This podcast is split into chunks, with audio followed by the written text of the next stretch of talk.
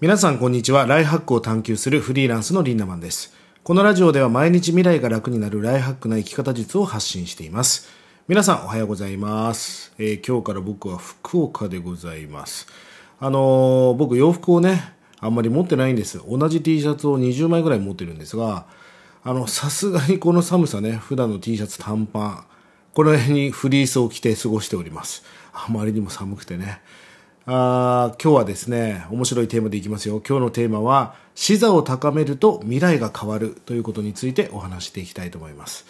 え皆さんは視座という言葉が聞いたことがありますか？視力の視に座ると書いて視座と読みます。この視座という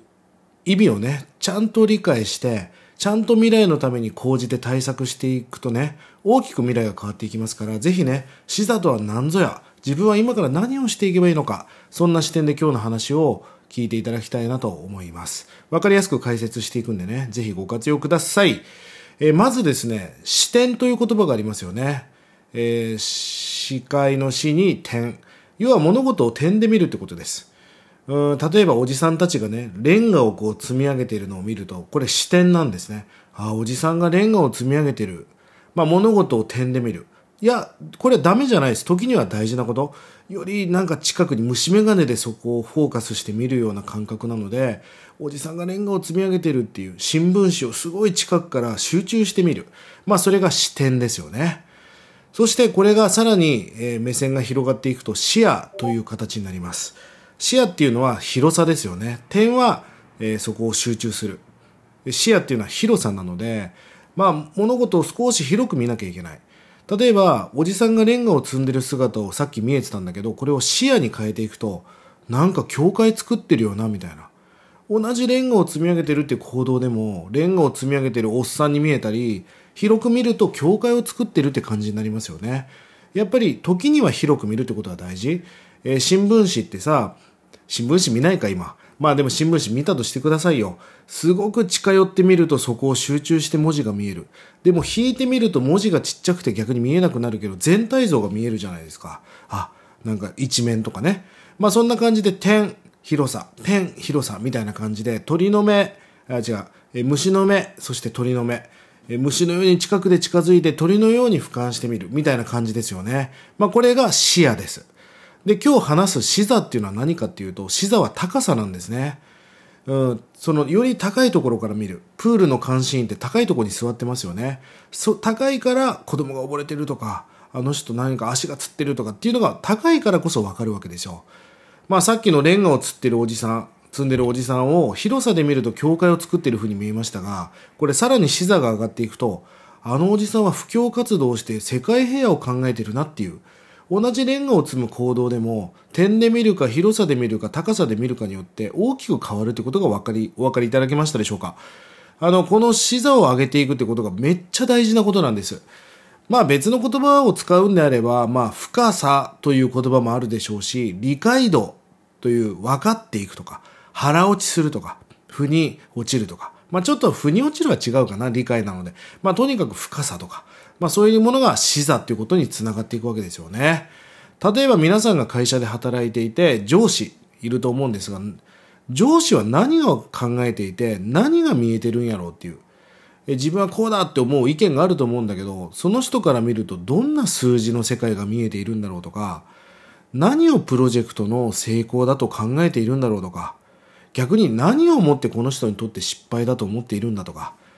この人にとってリスクは何なんだとか、えー例えば年度末とかに何を実現したいと思っているんだっていう。まあ本当にわからないですよね。昨日もね、ちょっとあの仲間たちとご飯を夜食べに行きまして、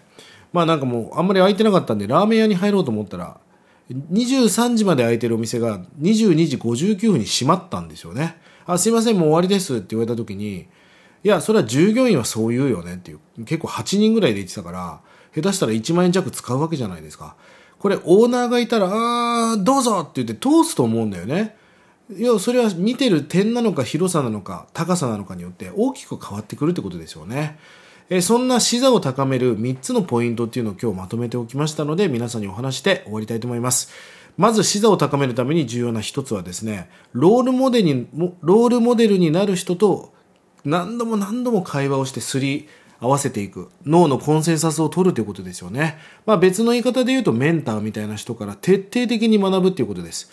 うん月に1回お茶してくださいはなんとなく知識を入れるなんですが、まあ英語で言うとね、毎日毎日ネイティブなアメリカ人とかイギリス人と喋っていたら、それは英語上手くなるに決まってるじゃないですか。そのあなたがこうなりたいって思うロールモデルになるメンターみたいな人と何度も何度も、えー、話をして、この人は何を考えてるんだろう？なんでこんなことを言うんだろう？っていうのをコンセンサス、脳みそを合わせていくってことですよね。二つ目はいろんな本を読んでいろんな動画を見てみるってことです。やっぱりそれが刺激になり自分にない価値観がインストールされていきます。ただね、ぼーっと見ててもダメですよ。まあ、傾聴力って言葉があるけど、その人の言ってることとか YouTube であればね、こういうラジオもそうですが、ふーんじゃなくて、なんでこんな話してんだろう？なんで今日こんな音声を撮ってんだろう？みたいな感じで、まあ、視座を高めながら、そういうコンテンツを見るっていうのも視座を高めるために重要だと思っています。え3つ目がですね、社外のコミュニティに参加するってことですね。やっぱり社内っていうのはヒエラルキーって言われる組織なので、どうしてもトップダウンで会社がより良くなるような話しか上から落ちてこないわけですよね。でも、社外のコミュニティに行くと、自らの時間、自らのお金を投じてセミナーをやったり、勉強会をやったり、朝活をやっていますから、まあ本当にその人たちからの情報っていうのは未来を変える情報が多いわけですよ。だからいつもいつもいる人たちのクローズドのコミュニティではなくやっぱり外のコミュニティに触れ合うってことが視座を高めるために重要なポイントになってきます。ロールモデルになる人と徹底的にコンセンサスを取る。えー、様々な本を読み、動画を見る。そして、社外のコミュニティに参加する。こういうことを実践して何度も何度も刷り込んでいく中で視座を高めていけますから、ぜひこんなことを意識しながら最高なライハッキングをしていってください。1日30円で学べるオンラインサロンライハック研究所。1年後の未来をより良くするための動画や音声コンテンツを毎日更新していて、過去のコンテンツも全て視聴可能です。ぜひご参加ください。それでは今日も素敵な一日をリンダマンでした。まったねー